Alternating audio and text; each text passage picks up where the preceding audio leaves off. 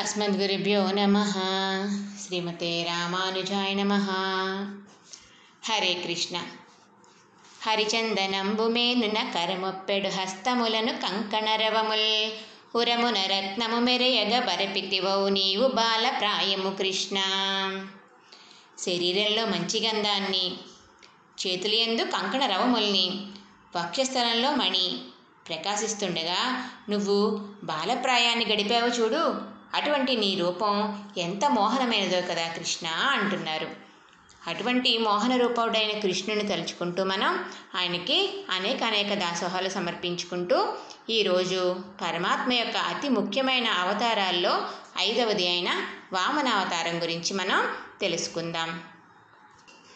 ఆ పరమాత్మ ప్రథమంగా మానవ రూపాన్ని ధరించిన అవతారమే ఈ వామన అవతారం ఇప్పటి వరకు ఈ అతి ముఖ్యమైన అవతారాల్లో మత్స్య కూర్మ వరాహ నారసింహ.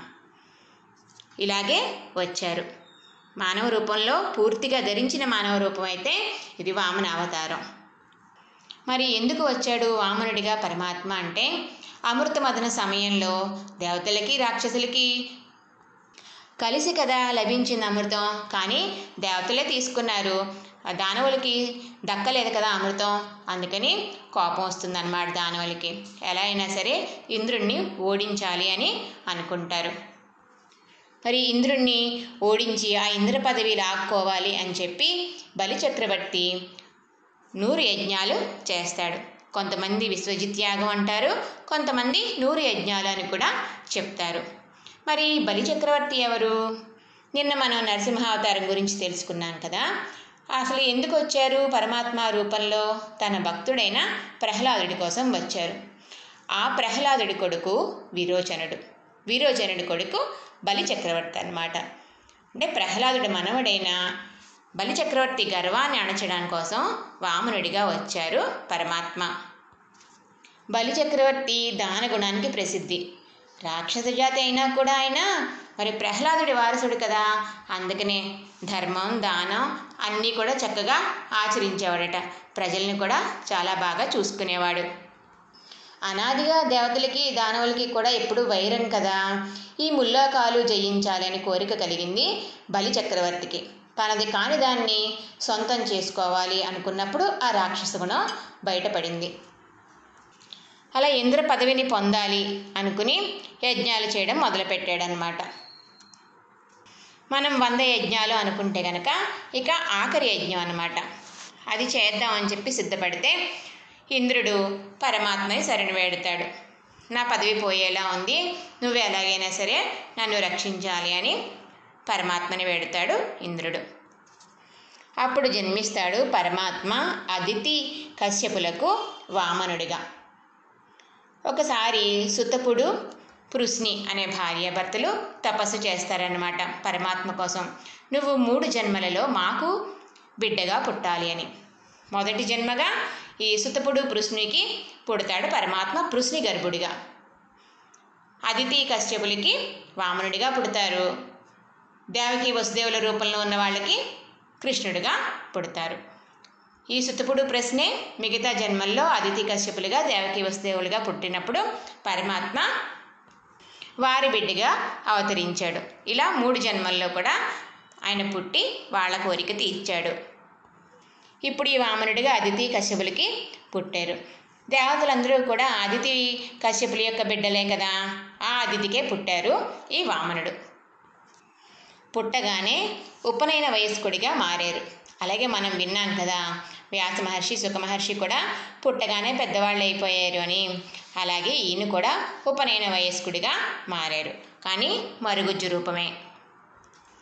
మరుగుజ్జు రూపం అంటే మరి ఎంతో దైన్యమైన రూపం కదా. అయినా కూడా తన భక్తుల కోసం అలాంటి రూపాన్ని కూడా స్వీకరించాడు పరమాత్మ. ఆయనకి ఆ వామన రూపంలో ఉన్న పరమాత్మకి అదితేమో కౌపీనం ఇచ్చింది బృహస్పతి యజ్ఞోపవీతం ఇచ్చారు. కశ్యపుడు నడానికి కట్టుకునే మౌంజినిచ్చారు. ధరణి ఏమో లేడి చర్మం ఇచ్చింది. చంద్రుడు దండాన్ని గగన అధిష్టాన దేవత అంటే ఆ గగనమేమో ఛత్రాన్ని ఇచ్చింది కమండలాన్ని బ్రహ్మ ఇచ్చాడు. సరస్వతి ఏమో జపమాలనిచ్చింది. కుబేరుడు భిక్షాపాత్రనిచ్చాడు.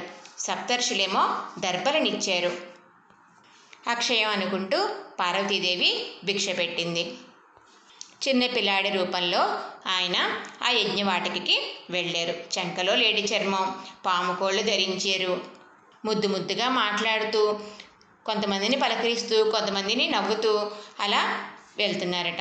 అబ్బా ఎంత బాగున్నాడో. సూర్యుడా లేకపోతే రుద్రుడా లేకపోతే బ్రహ్మ ఎవరు వస్తున్నారు ఇలాగా అనుకున్నారట అందరూ. ఆ చిన్న పిల్లవాడిని చూడగానే బలి అడిగాడు. ఎవరి వాడవు నువ్వు? నీ నివాసం ఎక్కడా? నా వంశం ధన్యమైంది నీ రాకతోటి. నీకు ఏం కావాలో కోరుకో అని అంటారు బలిచక్రవర్తి. మరి యజ్ఞంలో అన్ని దాన ధర్మాలు అయ్యి చేస్తున్నారు కదా. ప్రహ్లాదుడి వంశం వాడు కాబట్టి మామూలుగానే దాన ధర్మాలన్నీ కూడా ఎక్కువ ఆయనకి. నీకు వస్త్రాలు కావాలా? విశేషమైన కన్యలు కావాలా? వనాల? గోవుల? హారాల? రత్నాల? గ్రామాల? భూముల?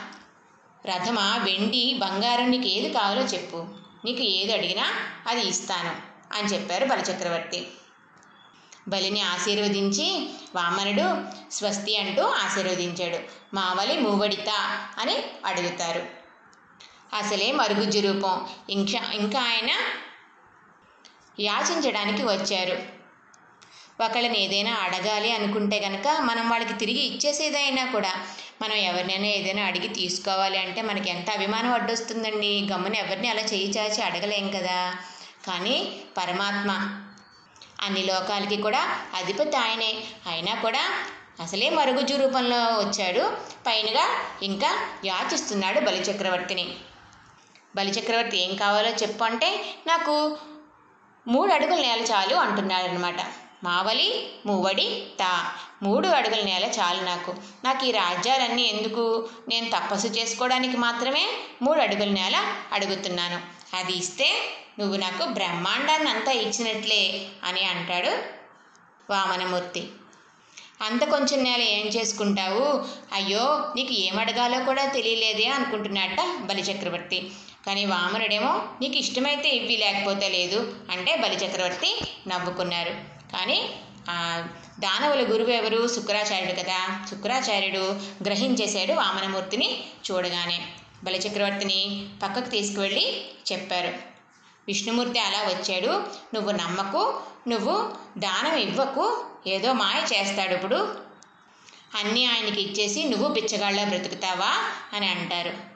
అలా అన్న గురువుగారి మాటనేమి లెక్క చేయడు బలిచక్రవర్తి సాక్షాత్తుగా శ్రీ మహావిష్ణువే వస్తే నాకు అంతకన్నా ఏం కావాలి? నా చెయ్యి పైనుండి ఆయన చెయ్యి కింద ఉంటే నాకు అంతకన్నా ఇంకేం కావాలి అని ఎంతో అహంకారంతో మాట్లాడతాడు. అప్పుడు శుక్రాచార్యుడేమో నీ సంపద అంతా పోవాలి అని చెప్పి బలిచక్రవర్తిని శపిస్తాడు. బలిచక్రవర్తి భార్య వింధ్యావళి ఆవిడ బంగారు కలశంతో పవిత్ర జలం ఇస్తే బలిచక్రవర్తి నారాయణ యొక్క పాదాలు కడుగుతారు. కడిగి ఆ నీరు చల్లుకుని దానం చేస్తారు. మూడు అడుగులు దానం చేయడానికని నీరు చేతిలో పోస్తుంటే ఈ శుక్రాచార్యుడికి మనసొప్పక మళ్ళీ ఆ కమండలంలో నీటిలో ఆ నీరు పడకుండా బయటికి రాకుండా ఒక కీటకం రూపంలో అడ్డుపడతారు ఆ కమండలంలో. కానీ వామనుడు ఏం చేస్తాడు? ఆయన దగ్గర దర్భలు ఉన్నాయి కదా ఆ దర్భను పెట్టి ఆ కమండలంలో నీరు ఎక్కడైతే అడ్డుపడుతుందో అక్కడ కమండలంలోకి దర్భపులతో ఇలా పొడుస్తారనమాట పొడిస్తే ఆ కీటకం యొక్క కన్ను పోతుంది. అయ్యో అయ్యో అనుకుంటూ శుక్రాచార్యుడు బయటికి వస్తాడు అందులోంచి. ఆయన యొక్క కన్ను పోతుందన్నమాట అప్పుడు. బలిచక్రవర్తి చేసిన దానానికి బలి బలి అంటూ పంచభూతాలు దేవతలు దిక్కులు కూడా ఘోషించారు. నీకు ఇచ్చాను మూడు అడుగుల నెల అంటే నా పదంతో నేనే కొలుచుకుంటాను అంటారు వామనుడు. ఇంతింతై వటుడింతై మరియు దానింతే నభో వీధిపైనంతే తోయగ మండలాగ్రమణ కళ్ళంతే అంటూ పెరిగిపోయారు త్రివిక్రమావతారంగా. వామనుడు రావడం మరుగుజ్జు రూపంలో వచ్చారు. కానీ లోకాలన్నీ నిండిపోయేంతగా పెరిగిపోతున్నారు. ఎంతగా పెరిగారంటే ఆకాశంలో ఉండే సూర్యుడు ఈ వామనుడికి ముందుగా చక్రం అయ్యారట. ఇంకా పెరిగితే తర్వాత వామనుడికి ఆ సిగ పువ్వు అయ్యారట ఆ వామనుడే త్రివిక్రముడుగా ఎగు ఎదుగుతున్నారు కదా? అలా ఈ సూర్యుడు మకర కుండలాలుగా మారాడు. తర్వాత కంఠాభరణంగా అయ్యాడు సూర్యుడు పరమాత్మకి. హస్త కంకణాలుగా అయ్యారు. తర్వాత వస్త్రంగా అయ్యారు. తర్వాత కాలి నూపురం అయ్యారు. తర్వాత పదపీఠం అయ్యారు. అంతగా పెరిగిపోయిన రూపం త్రివిక్రమ రూపం. అంతగా పెరిగిపోయి తన విశ్వరూపాన్ని చూపిస్తారు. పాదాల కింద రసాతలం పాదాల్లో భూమి. ఊరువుల్లో ఇంద్రసేన నాభిలో ఆకాశం ఉదరంలో సప్త సముద్రాలు హృదయంలో నక్షత్రాలు మనసులో చంద్రుడు వక్షస్థలంలో లక్ష్మీదేవి కంఠంలో వేదాలు. భుజాల్లో ఏమో ఇంద్రాది దేవతలు చెవుల్లో అన్ని దిశలు. శిరము ఆకాశం శిరోజాలుగా మేఘాలు ముక్కులో వాయువు. కళ్ళలో సూర్యుడు ముఖంలో అగ్ని వాక్కులో ఛందస్సు రెప్పలు అహోరాత్రాలు లలాటం కోపం అధరంలో లోపం స్పర్శలో కామం. ఆయన నీడ వలన మృత్యువు నవ్వులో మాయా విశేషం రోమాల్లో ఔషధులు నరాల్లో నదులు బుద్ధిలో బ్రహ్మ. ఇలా అందరూ కూడా ఆయనలోనే కలిగిన తన యొక్క విశ్వరూపాన్ని చూపిస్తారు. పరమాత్మ. ఇంకా ఆయుధాలతోటి మకర కుండలాలతోటి కిరీటంతో కంకణాలతోటి కౌస్తువ మణితోటి మెడలో వనమాలతోటి చక్కగా మెరిసిపోతున్నారు పరమాత్మ. ఇదంతా కూడా పోతన గారు భాగవతంలో ఎంతో బాగా వర్ణిస్తారు. స్వామి ఎంతో సుకుమారమైన పాదాలు కదా. మరి ఈరోజు రాళ్ళు రప్పలు అనుకుంటా మొత్తం ప్రతి దాని మీద కూడా తను అడుగు పెట్టేశారు కదా మరి. కొలుచుకునేటప్పుడు ఒక అడుగుతోటి కింద లోకాలన్నీ కొలిచేశారు ఇంకో అడుగుతోటి పై లోకాలన్నీ కొలిచేశారు. మరి మూడు అడుగుల నేల కదా అడిగారు. మరి ఇంకొక అడుగు నేల నాకు ఇవ్వాలి కదా ఎలా ఇస్తావు అని అడుగుతారు బలిచక్రవర్తిని. ఇంతలో బలిచక్రవర్తి కొడుకు నముచి అడ్డుపడతాడు. కలవడానికి వీల్లేదు. నువ్వు ఏ పాదంతో అడిగేవు ఇప్పుడు ఏ పాదంతో కొలుస్తున్నావు నువ్వు అని చెప్పి యుద్ధానికి వస్తుంటే ప్రహ్లాదుడేమో అడ్డు పెడతాడు అయినా కూడా వినకుండా యుద్ధానికి వస్తే విసిరు కొడతాడు ఆయన్ని. పరమాత్మ. ప్రహ్లాదుడు కూడా ఎవరు ఏం మాట్లాడద్దు ఎవరు ఏం చేయొద్దు సాక్షాత్గా మహావిష్ణువే వచ్చాడు ఇక్కడికి. ఏది ఎలా జరిగినా కూడా అంతా ఆయన ఆజ్ఞే ఎవరు మాట్లాడద్దు అంటాడు బలి ప్రహ్లాదుడు. మరి పైలోకాలను కొలిచినప్పుడు ఆయన పాదం పైదాకా వెళ్ళిపోయింది కదా అక్కడ బ్రహ్మగారు పరమాత్మ యొక్క పాదాన్ని కడుగుతారు. శివుడేమో ఆ కడిగిన నీటిని తన శిరస్సు మీద చల్లుకుంటాడు. అదే గంగ. విష్ణు పాదోద్భవి గంగ అంటారు కదా. బ్రహ్మగారు కడిగిన నీరే గంగా నదిగా మనకి ఆవిర్భవించింది. ఇక మూడవ పాదం ఎక్కడ పెట్టను అంటే నా శిరస్సు మీద పెట్టు అంటారు బలిచక్రవర్తి. తన పదాన్ని బలిచక్రవర్తి శిరస్సు మీద పెట్టి క్రింది లోకాలకి అణిచివేస్తాడు పరమాత్మ. ప్రహ్లాదుడికి మరి వరం ఇస్తాడు కదా. నీ వంశంలో వారిని ఎవరిని కూడా సంహరించను అని. కానీ మంచివాడే బలిచక్రవర్తి కానీ తనది కాని దాన్ని తను కావాలి అనుకున్నప్పుడు ఆయనలో రాక్షస గుణం బయటపడింది. పరమాత్మ చెప్తాడు నువ్వు ఇంద్ర పదవికి అర్హుడివే కానీ నీకు ఇంకా ఆ సమయం రాలేదు. నువ్వు వచ్చే మన్మంత్రంలో సావర్ణి మన్మంత్రంలో నేను నీకు పిలిచి ఇస్తాను ఇంద్ర పదవిని. అప్పటి వరకు నువ్వు సుతలంలో ఉండు అని చెప్పి నేనే నీకు రక్షణగా ఉంటాను ఆ లోకంలో వరాహ రూపంలో అంటారనమాట అందుకని బలిచక్రవర్తి ఇప్పటికీ కూడా కింద అధోలోకాల్లో సుతల లోకంలో ఇంకా జీవించే ఉంటారు. మరి మనం సప్త చిరంజీవుల్లో కూడా తెలుసుకున్నాం కదా బలిచక్రవర్తి కూడా చిరంజీవుల్లో ఒకరు. ఇప్పుడు మనకి జరుగుతున్నది వైవస్వత మన్మంత్రం. ఇది కూడా అయిపోయాక వచ్చే మన్మంత్రం పేరు సావర్ణి మన్మంత్రం అనమాట ఆ మన్మంత్రంలో ఇంద్ర పదవి పొందుతారు ఈ బలిచక్రవర్తి అప్పటి వరకు పరమాత్మ యొక్క రక్షణలో సుతల లోకంలో ఉంటారు. కింద లోకాల పేర్లు తెలుసు కదా అతల బితల సుతల పాతాళ అలాగా ఆ సుతల లోకంలో ఉంటారనమాట బలిచక్రవర్తి పరమాత్మ చెప్తారు. నేను ఎవరినైతే కరుణించదలిచానో వాళ్ళ యొక్క సంపదనంతా ముందుగా నేను హరించి వేస్తాను. కనుక ఇప్పుడు నీ సంపదనంతా కూడా నేను తీసేసుకుంటున్నాను అని చెప్తారు. మరి బలిచక్రవర్తి వెంటనే ఆ సుతల లోకంలోకి వెళ్ళిపోతే ఇక్కడ యజ్ఞం అసంపూర్తిగా మిగిలిపోయింది కదా. అందుకని పరమాత్మ శుక్రాచార్యుడికి చెప్తారు. ఆ యజ్ఞం సంపూర్తి కానివ్వండి అంటే ఇంకా ఆయనే వెళ్ళిపోయాక ఇంకెందుకు? ఏమీ చెయ్యను. నేను నా ధర్మం నేను చెప్పాను రాజ్యపాపం పురోహిత అంటారు కదా మరి. అందుకే నేను చెప్పాను దానం ఇవ్వద్దయ్యా అని. కానీ నా మాట వినలేదు. నీకు అంత దానం ఇచ్చేశారు అని బాధపడతారు శుక్రాచార్యుడు అసురుల మీద ఉన్న ప్రేమతోటి.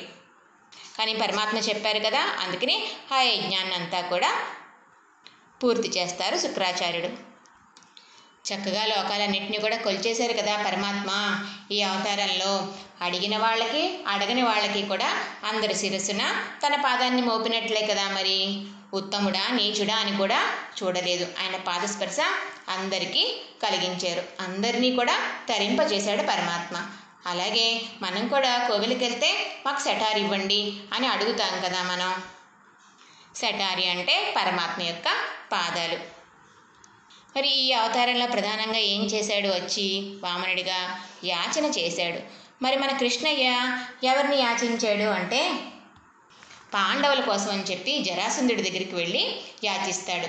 భీముడు దుర్యోధనుడు కీచకుడు బకాసురుడు జరాసంధుడు వీళ్ళ ఐదుగురు కూడా ఒకే నక్షత్రంలో జన్మిస్తారు. వీరిలో ముందు ఎవరి చేతిలో ఇంకొకరు మరణించారో మిగిలిన ముగ్గురు కూడా వారి చేతిలోనే మరణించాలి అని ఒక శాపం ఉంటుందన్నమాట. ముందుగా భీముడు బకాసురుణ్ణి సంహరిస్తాడు. తర్వాత వరుసగా అందరినీ భీముడే సంహరిస్తాడు. మరి జరాసంధుడిని సంహరించాలని చెప్పి ఒకసారి కృష్ణుడు భీముడు ఇద్దరు కూడా బ్రాహ్మణుల వేషంలో వేసుకుని పట్టు పంచులు కట్టుకుని పూసల దండలన్నీ వేసుకుని వెళ్తారు జరాసంధుడి దగ్గరికి. ఆయన కూడా ఏం కావాలి మీకు? ధనం కావాలా? వస్త్రాలు కావాలా? ఏం ఏం కావాలో చెప్పండి ఇస్తాను అని చెప్పి మాట ఇస్తాడు. ఆ రాక్షసుడి చేత తథాస్తు అనిపించుకుని మాతో యుద్ధం చెయ్యాలి అని వరం కోరతారు. అప్పుడు జరాసంధుణ్ణి. ఆ యుద్ధంలో జరాసంధుణ్ణి రెండుగా చీల్చివేస్తాడు భీముడు. రెండుగా చీల్చివేసినా కూడా మళ్ళీ ఆయన శరీరం అతుక్కుపోతుందన్నమాట. భీముడికి ఏం చేయాలో పాలుపోకపోతే అప్పుడు శ్రీకృష్ణుడు సైగ చేస్తాడు. రెండుగా చీల్చి అటుది ఇటు ఇటుది అటు ఇంకా అంటే రివర్స్లో అనమాట రివర్స్లో వేసి అప్పుడు ఇంకా రెండు అతుక్కోలేవు అంటాడు. అలాగే చేస్తాడు భీముడు. అప్పుడు సంహరించబడతాడు జరాసంధుడు. ఈ జరాసంధుడికి ఒక వరం ఉంటుందన్నమాట. పుట్టడమే రెండుగా పుడతాడు ఆ జరాసంధుడు. అయితే బిడ్డ చనిపోయాడని చెప్పి పారేస్తారు. పారేస్తే జర అనే ఒక రాక్షసి వచ్చి ఆ రెండు శకలాలని కలుపుతుంది. కలిపితే బ్రతుకుతాడనమాట జరాసంధుడు. ఎలా అయితే పుట్టాడో అలాగా చీల్చడం ద్వారా మళ్ళీ మరణిస్తాడు. అయితే వచ్చి కృష్ణుడు ఏం చేశాడు ఇక్కడ కూడా కృష్ణావతారంలో? యాచించాడు. తన భక్తుల కోసం ఏదైనా చేస్తాడు ఆయన అని మళ్ళీ మళ్ళీ మనకి ప్రతి అవతారంలో కూడా నిరూపిస్తూనే ఉన్నారు. ఇక బలి చక్రవర్తి మనకి భారతదేశంలో కేరళ వైపు పరిపాలించారనమాట ఆయన రాజ్యం కేరళలో ఉండేది. అందుకని ఇప్పటికీ కూడా బలిచక్రవర్తి చిరంజీవి కాబట్టి ఇప్పటికీ కూడా ప్రతి సంవత్సరం కూడా వస్తారు. వాళ్ళకి ఆశీస్సులు ఇస్తారు అని చెప్పి ఆ కేరళలో ఉన్న వాళ్ళ నమ్మకం అనమాట ఓణం పండుగ చేసుకుంటారు కదా వాళ్ళు. ఆ రోజున తన పరిపాలించిన ప్రాంతాన్ని ప్రజల్ని అందరినీ కూడా చూసుకుని వెళ్తాడు అని చెప్తారు అక్కడి వాసులందరూ కూడా. రేపు మనం పరశురామ అవతారం గురించి తెలుసుకుందాం. హరే కృష్ణ. శ్రీమతే రామానుజాయ మహా